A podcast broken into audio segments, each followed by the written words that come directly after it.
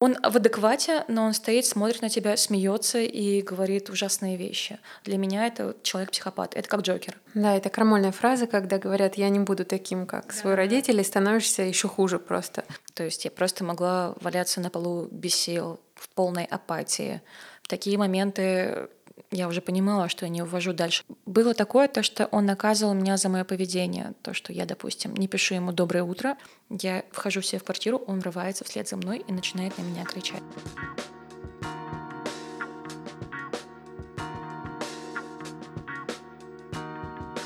Всем привет! Меня зовут Даша Василева, и это подкаст «Люди, которые смогли». Вдохновляющие истории тех, кто победил обстоятельства.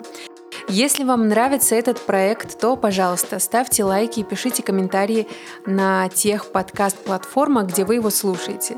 Это поможет э, выпуску подняться в рейтинге и узнать о нем большему количеству людей. Э, если вы хотите помочь развитию проекта, то ссылки для донатов я оставлю в описании к этому выпуску. Сегодня у нас э, в гостях Адель Шарипова, айтишница, которая живет в Будапеште и которая сегодня согласилась рассказать э, личную и откровенную историю о том, как она вышла из абьюзивных отношений, а, где было даже преследование, из-за которого ей пришлось покинуть свою страну. Адель, привет. Да, всем привет. Маленькая ремарочка. Это мое желание было уехать из страны. Просто тот фактор, который меня очень сильно сподвиг. Но ты сделала же это ради своей безопасности? Это было ради безопасности и та самая хотелочка, которая вот у меня всегда была. Мне всегда было интересно начать путешествовать и жить за границей. Тут просто я поняла, что это идеальное время, это идеальный момент, то, что мне здесь э, не рады, стоит э, начать как-то двигаться. То есть можно сказать, что у этой истории был такой плюс, который сподвиг тебя на переезд. Да, да, так все, примерно началось, и я уехала из России в декабре 2021 года и как раз переехала в Будапешт. А, спасибо тебе за то, что ты решила поделиться этой историей. Я понимаю, что она очень личная и сокровенная, и не все готовы о таком рассказывать, но я уверена, что эта история принесет большую пользу девчонкам, девушкам, женщинам и, и даже, и даже мальчикам, да, которые находятся сейчас в отношениях с абьюзерами и которым очень сложно из этого выйти. Расскажи, как вообще все начиналось, как ты попалась на эту удочку, почему так получилось? Началось все достаточно безобидно. Мы работали в одной компании, меня перевели на его этаж, и я сразу его заметила, потому что это был... IT-компания. IT-компания, mm-hmm. да. Это был самый красивый айтишник, что редкость. Очень красивый айтишник на этаже. И как-то сразу мы начали обращать друг на друга внимание. Обычно это были просто взгляды, и мы провожали друг друга взглядами. Практически сразу эти отношения развивались нелинейно. Мы практически не виделись, мы переписывались, и в какие-то моменты он просто пропадал. То есть мы сходим на одно свидание, проведем прекрасный вечер, человек пропадает на неделю, две. Также он может себе позволить не писать мне по пять дней. Это не просто не писать, это не писать, когда я ему задаю какой-то вопрос. Так продолжалось примерно полгода до конца лета, когда я уже просто не могла это выносить, потому что э, мы не обсуждаем, что у нас, мы не обсуждаем наши чувства, у нас нет физического контакта никакого, мы просто общаемся, видимся, переписываемся. Со своей стороны я уже начала испытывать какие-то чувства, и я практически прямо о них говорю, но я безумно стеснялась открываться. То есть это было все очевидно, понятно и по вербальным, и невербальным признакам. Но именно вот я хочу быть с тобой, мне было очень тяжело сказать. И к концу августа это уже дошло до такой точки, то, что я не могла это больше переносить, терпеть. И я правда сказала, я хочу с тобой быть, ты со мной нет. Я вижу, что я тебе не интересна, пожалуйста, давай прекратим наше общение. На что он мне ответил, да, конечно, давай, если тебе так будет легче. Все, мы все наши чаты удалили, больше не общались. Не прошло, больше не общались 4 часа. Спустя часа 4 он мне сам написал и сам инициировал разговор просто с какой-то мелочи. А ты знаешь, что, кстати, вот сейчас игра какая-то выходит, а ты знаешь, что фильм какой-то идет. Ты когда-нибудь пользовалась Клабхаусом? Так я была на крючке, потому что он как бы меня и не держит, и не отпускает. И я вот в этом подвешенном состоянии мечусь, потому что не знаю, а что, что мне делать. Мне здесь рады, мне не рады. Он, он, он хочет быть со мной или он не хочет быть со мной? И когда ты начинаешь задавать эти вопросы э, в тупую, напрямую, ты хочешь со мной встретиться, мы с тобой сегодня ужинаем. Он обычно оттягивал это до последнего момента. Я не знаю, я себя плохо чувствую, мне как-то не по себе, давай посмотрим позже. И вот моя любимая фраза «посмотрим». А что еще было странного, что вот сейчас, особенно когда ты можешь посмотреть назад и понять, э, на каких моментах стоило уже что-то заподозрить неладное? Для меня такие очевидные моменты, то, что он не хотел со мной видеться, он долгое время не, не отвечал, эта история случалась в жизни три раза. Вот именно такие отношения. Это не первая грабли, на которую я наступила, это мои третьи грабли. Третьи. Бог любит И все троица. абьюзивные? Все абьюзивные, все очень тяжелые, абьюзивные. Это мои самые первые отношения, это мои вторые отношения, и это мои вот последние отношения. То есть между ними у меня была пауза нормальные отношения, а так вот у меня три человека, с которыми отношения тянулись достаточно долго, и у всех одинаковый паттерн. То, что мы начинаем общаться непонятно как, непонятно что, потом мы внезапно понимаем, что любим друг друга, мы начинаем встречаться. Все, правда, ко мне относятся очень-очень плохо, все пользуются моей какой-то добротой, открытостью и безусловной любовью. Когда я начинаю от них отворачиваться, отходить, они сразу перебываются, сразу ты не понимаешь, ты любовь всей моей жизни, я изменюсь, я уже не такой, и это случалось в моей жизни три раза. Сейчас, я думаю, я эту уроку уяснила, и уже больше на такое не поведусь. Почему, как ты думаешь, это случалось с тобой? В чем была загвоздка внутри тебя? Я думаю, это обоюдная проблема и в них, и во мне. Это наши типы привязанности. То есть пока я пыталась сама себя вытащить из этой проблемы, я прочитала несколько книг об этом. Моя любимая книга Стефани Шталь э, «Любит, не любит». Она как раз про то, про таких людей, филофобы, которые избегают привязанности и каких-то чувств. То есть они начинают отношения, но потом понимают, что боятся, что им разобьют сердце, и они как-то закрываются и исчезают. И в этой книге объясняются разные типы привязанности. И я поняла, что у, таких людей избегающий тип привязанности. То есть когда ты к ним проникаешься, показываешь интерес, они от тебя, наоборот, закрываются, потому что они боятся, что ты разобьешь им сердце. Когда ты их начинаешь отталкивать и от них закрываться, им, наоборот, нужно тебя вернуть, чтобы... Ну, как? Ты же нас любила. Ну, классический абьюз, да. Это классический а, абьюз. Мы прервались немного. Mm-hmm. Вот дальше как развивались отношения и в чем заключалась, заключалась а, жесть, самая жесть? Наверное, отношения развивались нормально, но как таковой близости я не добивалась. Да, мы начали видеться чаще, да, мы начинаем больше проводить друг другом времени, но мы также не можем вместе ночевать. Также мы видимся, когда удобно ему, и вроде бы мы называем эти это отношениями, но я таковыми их не чувствую. Было такое, то, что он наказывал меня за мое поведение. То, что я, допустим, не пишу ему «доброе утро», а у меня просто не принято в семье, в моей жизни писать кому-то «доброе утро», особенно в динамической переписке. Он меня игнорирует. Допустим, я говорю что-то не так, формулирую предложение не как ему нравится, а грубо, он тоже начинает меня игнорировать и наказывать каким-то грубым обращением ко мне. Также он наблюдал меня по часам, как я двигаюсь. То есть, допустим, если я ему сказала, я сегодня буду дома, но вечером он увидел, что по часам я двигаюсь, потом ко мне были э, предъявы. А как у него был доступ к твоим часам? Мы в друзьях у друг друга так это так работает. Там, если ты добавляешь друг другу друзья, ты можешь посмотреть, кто сколько сегодня двигался, когда какие тренировки заканчиваются. Мы тоже получаем уведомления.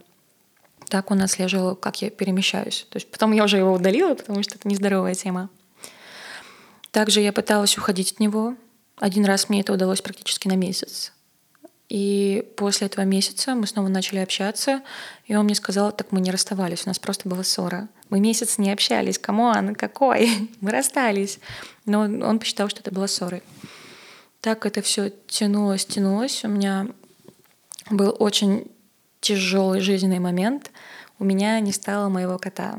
Это прям мой лучший друг. Я это очень тяжело переживала, потому что это был болезненный момент. И он тогда был со мной рядом. Он мне очень сильно помог, он со мной это пережил. И мы прошли вместе мою депрессию. У меня было три месяца депрессии. Тогда, честно, я не помню, что... Видимо, он тогда чувствовал, что я в нем была ну, нуждалась, потому что вот за тот момент я не чувствую, что у нас что-то было плохое. И к Новому году это все как ком начинало нарастать, и я понимала, что это дорога никуда, мы не можем быть вместе, потому что я не могу существовать, я не могу мечтать, я не могу исполнять свои мечты. Знаешь, для слушателей может показаться, особенно для тех, кто с этим не сталкивался, ну, подумаешь, там он ну, обиделся, там, ну, как бы в чем проблема. То есть ничего такого критичного и ужасного.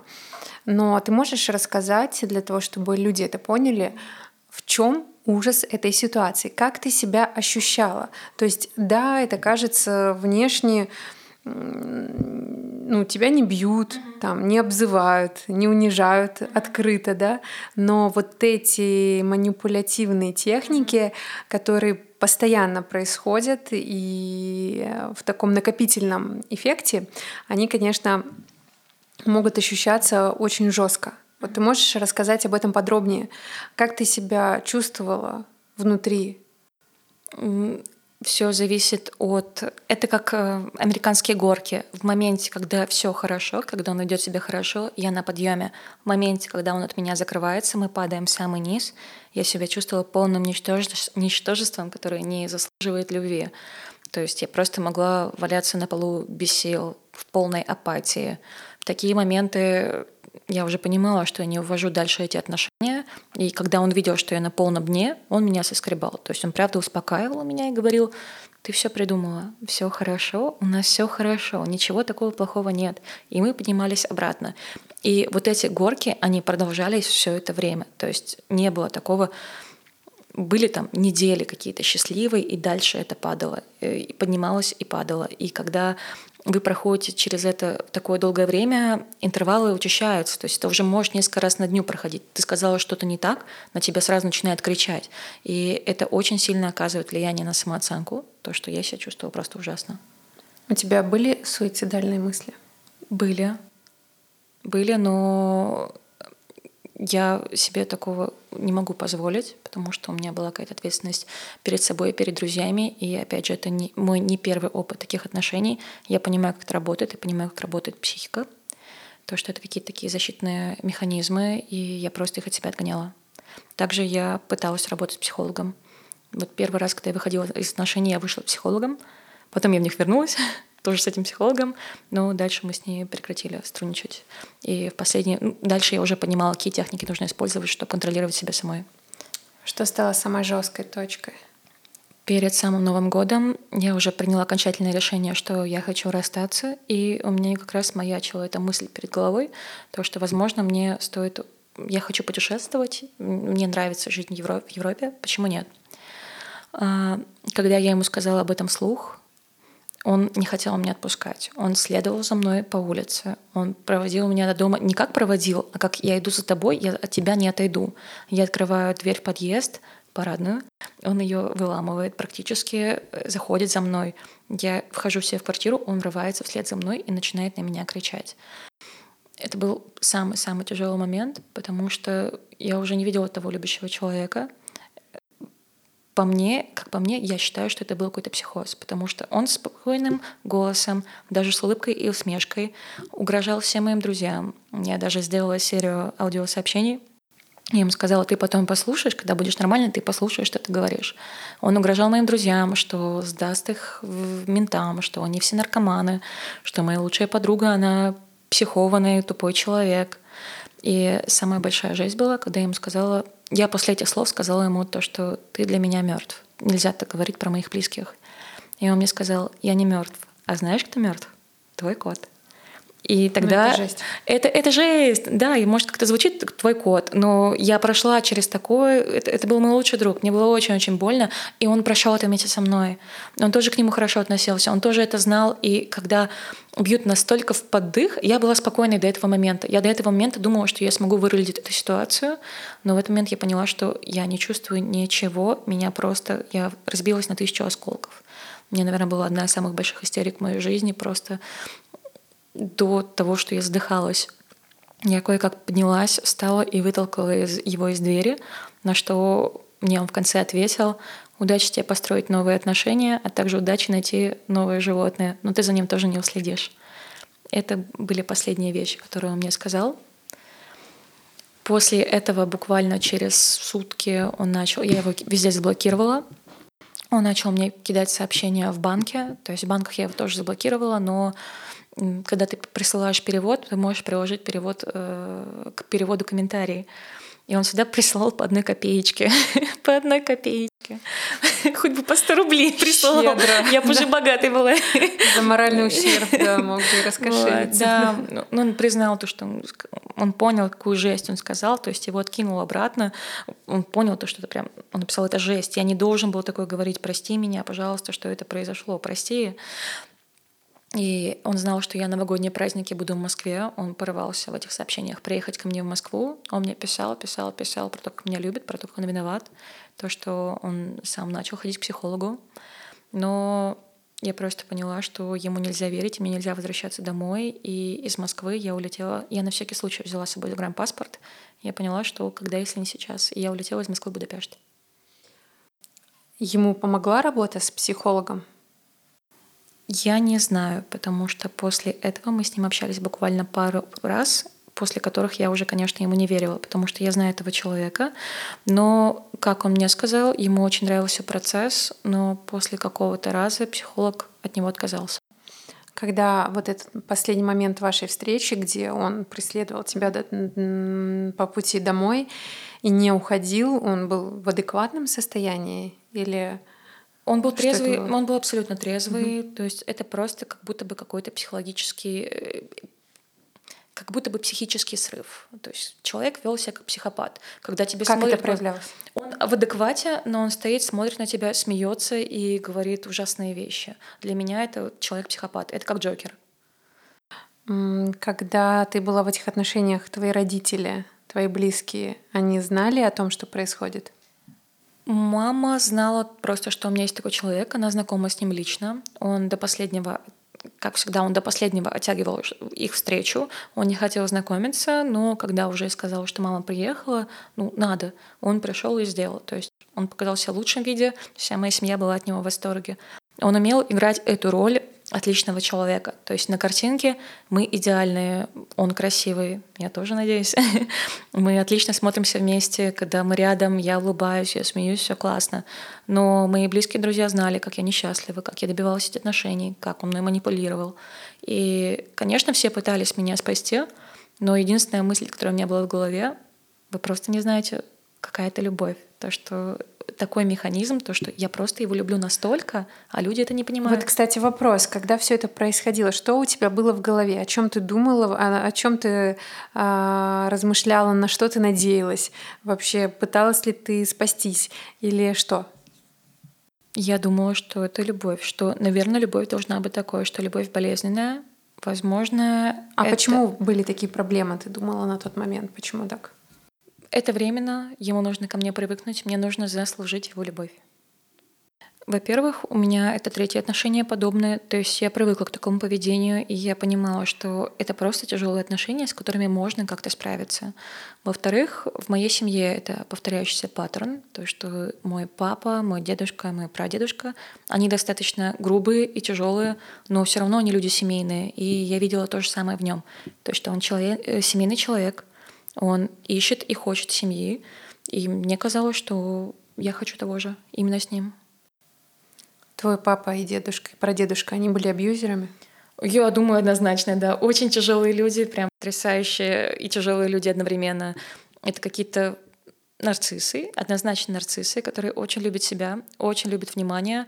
У них какие-то непонятные требования к окружающим. И каждый из них говорил, что я не буду как мой отец. Ну, это повторяющийся паттерн, поэтому абьюз у меня в крови, и я очень сама боюсь стать такой же. Да, это крамольная фраза, когда говорят, я не буду таким, как да, свои да, родители, да. становишься еще хуже просто.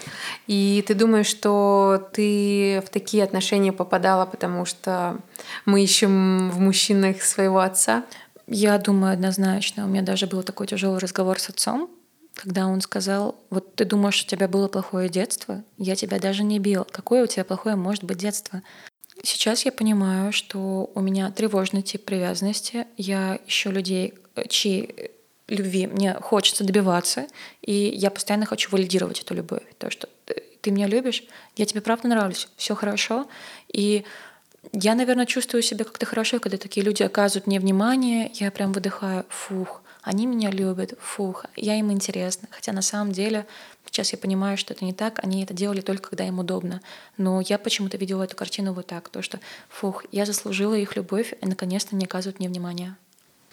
Когда вы расстались, э, расскажи про преследование.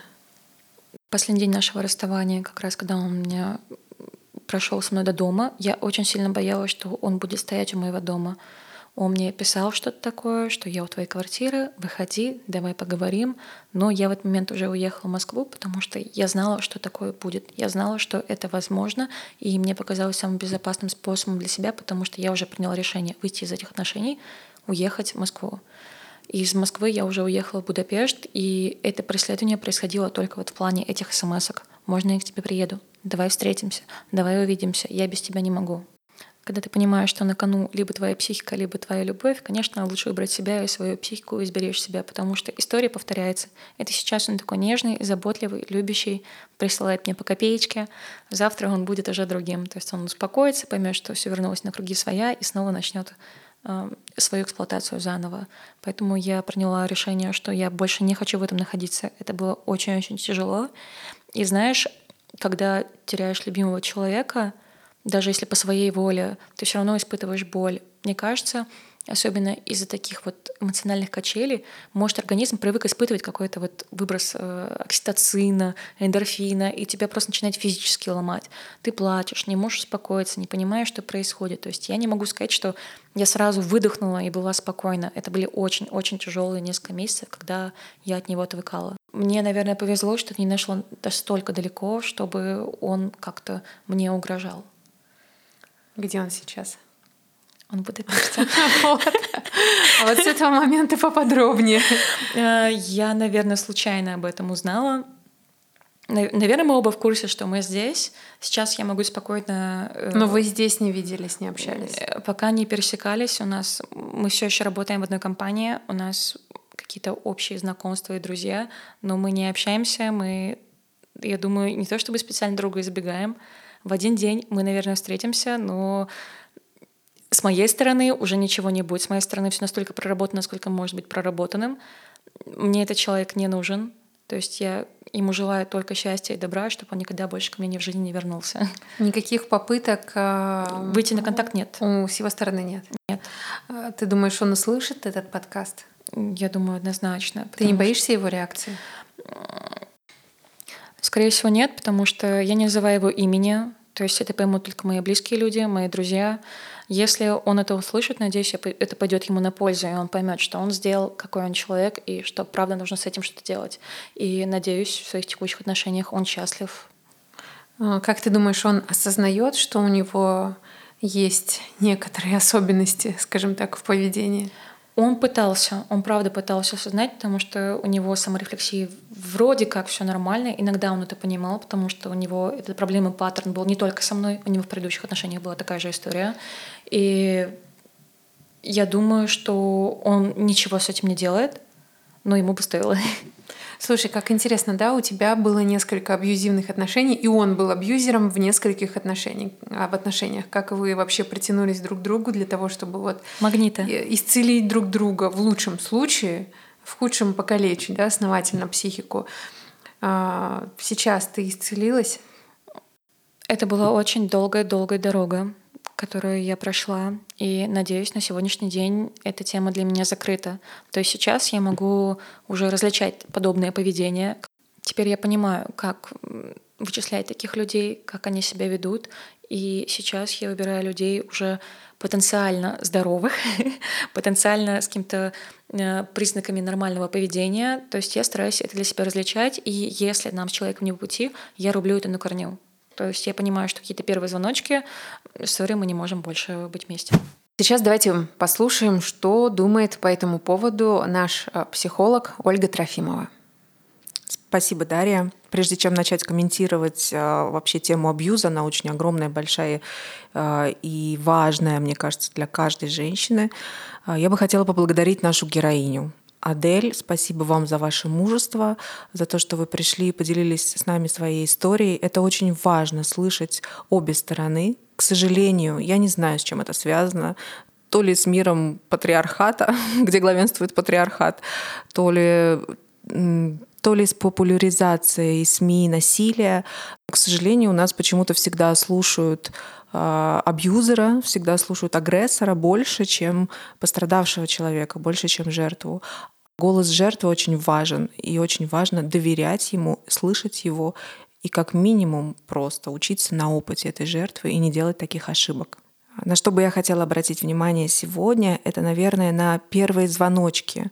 Как распознать в мужчине абьюзера. Почему делаю акцент на мужчине? Потому что, к сожалению, по статистике все-таки а, абьюзеров мужчин гораздо, гораздо больше, чем женщины. Процент агрессивных женщин, они бывают, они есть, есть домашние тираны женщины, но и, к сожалению, прям ну, это мизерный процент. Итак, о первых звоночках. На что важно обратить внимание, самое главное, самое первое, это то, как он отзывается о своей бывшей партнерше или о женщинах в целом. Это очень важно. Если это неуважительно, если он обвиняет ее во всех а, проблемах, что у них были в отношениях до этого, если он оскорбляет ее, э, ну, come on, значит, вы будете следующее в этом списке. К сожалению, это вот прям правило. Не бывает такого, что э, он сегодня здесь говорит, что какая дура она у меня была, тупая стерва, а сегодня, да, ты мой цветочек, дорогая, ты будешь такой для меня всегда. Это так не работает, к сожалению. Девчат, имейте в виду. А вторым звоночком я бы выделила контроль. То есть этот мужчина для него важно контролировать. А, очень важно понимать природу абьюзера. Он жесток. Вот он жесток, он может скрывать. Это, естественно, никто на первом свидании вам не скажет, что не будет швыряться вас тарелками, не говорить, какая ты тупая, потому что для него важно, чтобы на второе свидание вы пришли. Для него важно завладеть вами. Это абсолютная цель чтобы вы его обслуживали, чтобы э, он вас контролировал. Контроль обычно начинается с мелочей. Сначала он планирует весь ваш отпуск, каждое ваше свидание. У вас будет расписан этот вечер, этот день поминутно. Вам будет нравиться это, да, с вас снимается какая-то ответственность, вы просто наслаждаетесь моментом. Он, как правило, в начале отношений всегда очень Э, ласковый, очень нежный, он дает вам понять, что вы важны, что э, вы для него цены, и это действительно по-своему так. Просто потом будет в искаженной манере. Поэтому, девчат, обращаем внимание на контроль. Если он не учитывает ваше мнение, как вы хотите провести сегодняшний вечер или выходные, э, это звоночек. Потому что потом он будет контролировать, во что вы одеты, куда вы ушли, что вы едите, с кем вы едите и о чем вы с кем беседуете. А третьим звоночком, третьим звоночком я бы выделила неуважение к вам, проявление неуважения к вам, к вашим желаниям, к вам как к личности, к ваш, проявлению себя. То есть изначально, если он говорит, ну что за тупую книжку ты читаешь, или э, твое высказывание об этом фильме звучит глупо, ну или ты глупая, это уже, конечно, прям прямое оскорбление. Это тоже говорит о том, что здесь что-то ненормальное, неадекватное и нездоровое, э, особенно на начальных этапах, когда это все в розовом конфетно-букетном периоде. Обращайте внимание на такие мелочи. Следующим звоночком я бы выделила такой момент, э, что он считает себя всегда правым. Все, точка он прав всегда.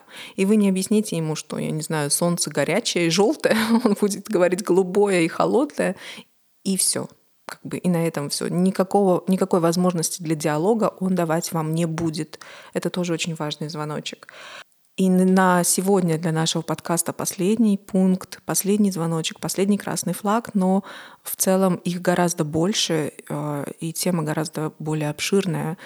А, но я бы выделила пункт, что человек, склонный к абьюзу, человек агрессивный и жестокий, а, очень быстро переходит к серьезным отношениям. И здесь жертвы быстро попадаются на крючок, потому что, может быть, у девушки были предыдущие неудачные э, отношения, и вот она хочет наконец создать семью, и тут ей попадается вот он такой в начале абьюзеры, они невероятные няшки. Вот ты таешь в их объятиях, э, ты слепа, ты глуха, ты не обращаешь внимания ни на какие красные флажочки, и растворяешься в этих отношениях. И он быстро переходит в серьезные отношения. А давай съедемся, а может быть даже помолвка, может быть уже даже планирование свадьбы. И мы такие счастливые девочки, бежим в эти отношения со всей своей слепотой, глухотой и получаем, что получаем. Через год летят тарелки, или начинается какое-то преследование, или это просто психологическое насилие э, из серии оскорбления, давления, газлайтинг, очень важно. Жертвы начинают сомневаться в своей адекватности. Или это экономическое насилие в том числе, да, то есть он э, говорит вам, да ладно, зачем тебе работать, я буду тебя содержать, а потом выдает вам э, определенную сумму на день и попробуй выживи на нее. Пиковые моменты чаще всего повторялось одно и то же поведение. Я борюсь, борюсь, и в какой-то момент я просто обессилена, я падаю на пол и не могу больше ничего делать. Я плачу до изнеможения, то есть уже не остается слез, уже не остается ни скрипов, ничего. Ты просто лежишь на полу и издаешь какие-то звуки, еле-еле живой. И в такие моменты, мне кажется, он понимал, что с меня уже больше нечего взять, и он меня успокаивал, поднимал, и все возвращалось на круги своя. Но именно в такие моменты ты как будто бы начинаешь верить в его поведение, то, что Возможно, ты правда не права, возможно, все нормально, и ты это все придумала. Это газлайтинг, когда тебя обвиняют в таком. Это, это газлайтинг, когда тебе внушают то, что ты нездорова, ты не в порядке, и ты все придумала. И я очень часто на это велась и в это верила. То, что, наверное, мои проблемы нереальные. И ты потихонечку начинаешь сходить с ума и верить в это. То, что проблема в тебе. То, что это ты плохой в этих отношениях. Это ты сам человека доводишь до того, чтобы с тобой так обращались. А, добавлю от себя, что я недавно посмотрела сериал «Жить жизнь» российский про абьюз, про манипуляции, и я считаю, что это потрясающее пособие для всех а, и девушек, и парней, а, чтобы увидеть все эти шаги, все эти методы, как вами манипулируют, как вы подсаживаетесь на крючок, а, как вы попадаете в эмоциональную яму. И это прям вот пособие, как не надо. Поэтому прям рекомендую посмотреть тем, для кого это актуальная тема. Я тоже обязательно посмотрю. Но это здорово посмотреть, когда ты из этого уже вышел. Это я уже видела. Ты знаешь, есть такой момент у людей, которые были в таких отношениях и которые привыкли страдать в отношениях. Это все-таки эмоции, это выплеск адреналина, да.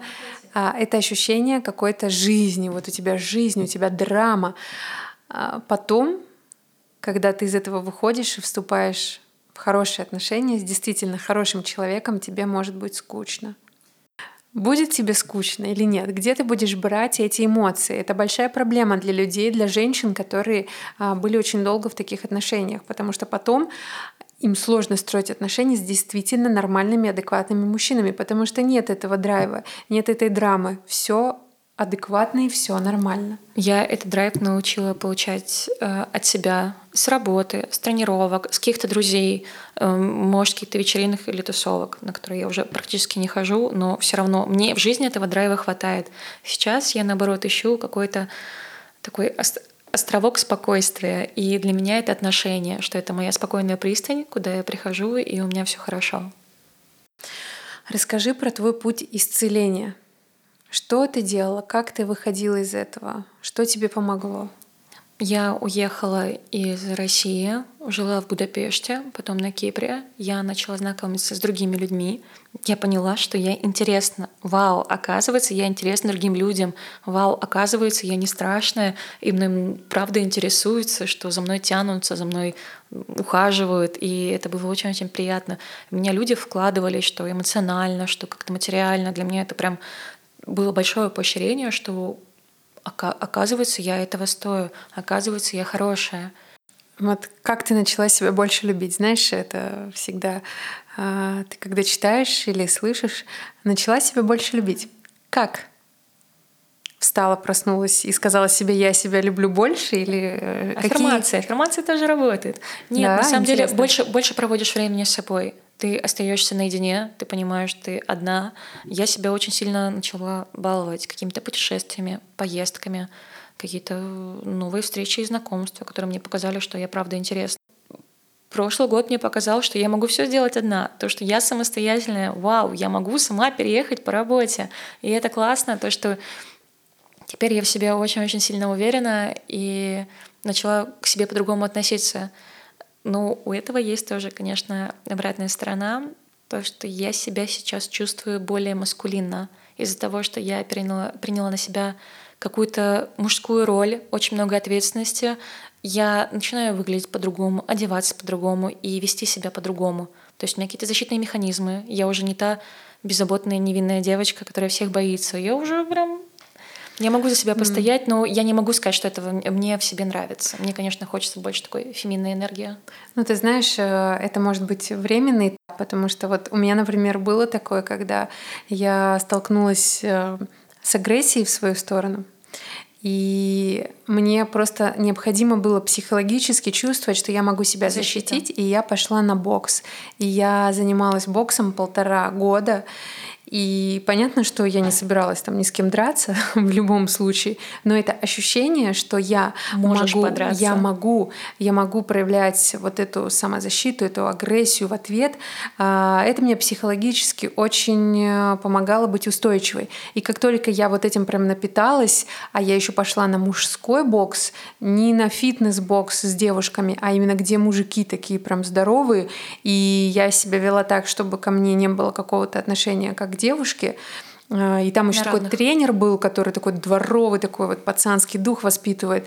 И я попросила, чтобы ко мне относились абсолютно на равных. Единственное, что я не дралась а, а, в парах, Спаринг. потому что я работала на телевидении тогда, и мне нельзя было там какие-то... не по лицу. Да, по лицу. Поэтому я била в лапы. Но как только вот это вот произошло исцеление внутреннее, ты почувствовал, я почувствовала свою силу, мне сразу... Я закончила этим заниматься, я переехала, и вот поэтому Поэтому я говорю, что, возможно, это сейчас просто временный твой э, период, когда тебе надо вот в этом прям вот утвердиться, проникнуться и свою мужскую часть активировать. А у нас всегда же есть мужское и женское во всех. И сейчас вот надо пробудить мужскую. Мне кажется, я уже скоро. Я прям чувствую, что скоро этап моей жизни закончится, потому что мне сейчас нужно сделать последние рывки, когда моя жизнь устаканится, и там уже все войдет в свое русло.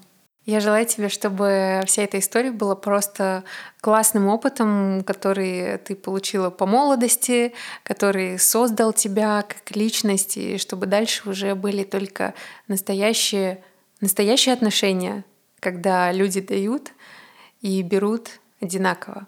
А что бы ты могла посоветовать людям, которые сейчас находятся в таких абьюзивных отношениях и которым пока сложно из этого выйти, потому что когда ты внутри, конечно, это очень сложно. Какой совет ты дашь? Не бойтесь делиться со своими друзьями. Если вам ваши друзья со стороны говорят, что происходит какая-то жесть, пожалуйста, прислушайтесь их, прислушайтесь их, потому что это те люди, которые знают нас лучше всего, и они видят со стороны эту ситуацию, и они правда говорят вам правду и желают вам только лучшего. Наверное, я была слепа к этому. Я ставила в приоритете его перед всем миром. Нужно больше слушать своих друзей и слушать себя, и слушать свою интуицию. Спасибо тебе большое. Желаю тебе удачи. Спасибо, Даша. И мы с вами услышимся, друзья, в следующих выпусках.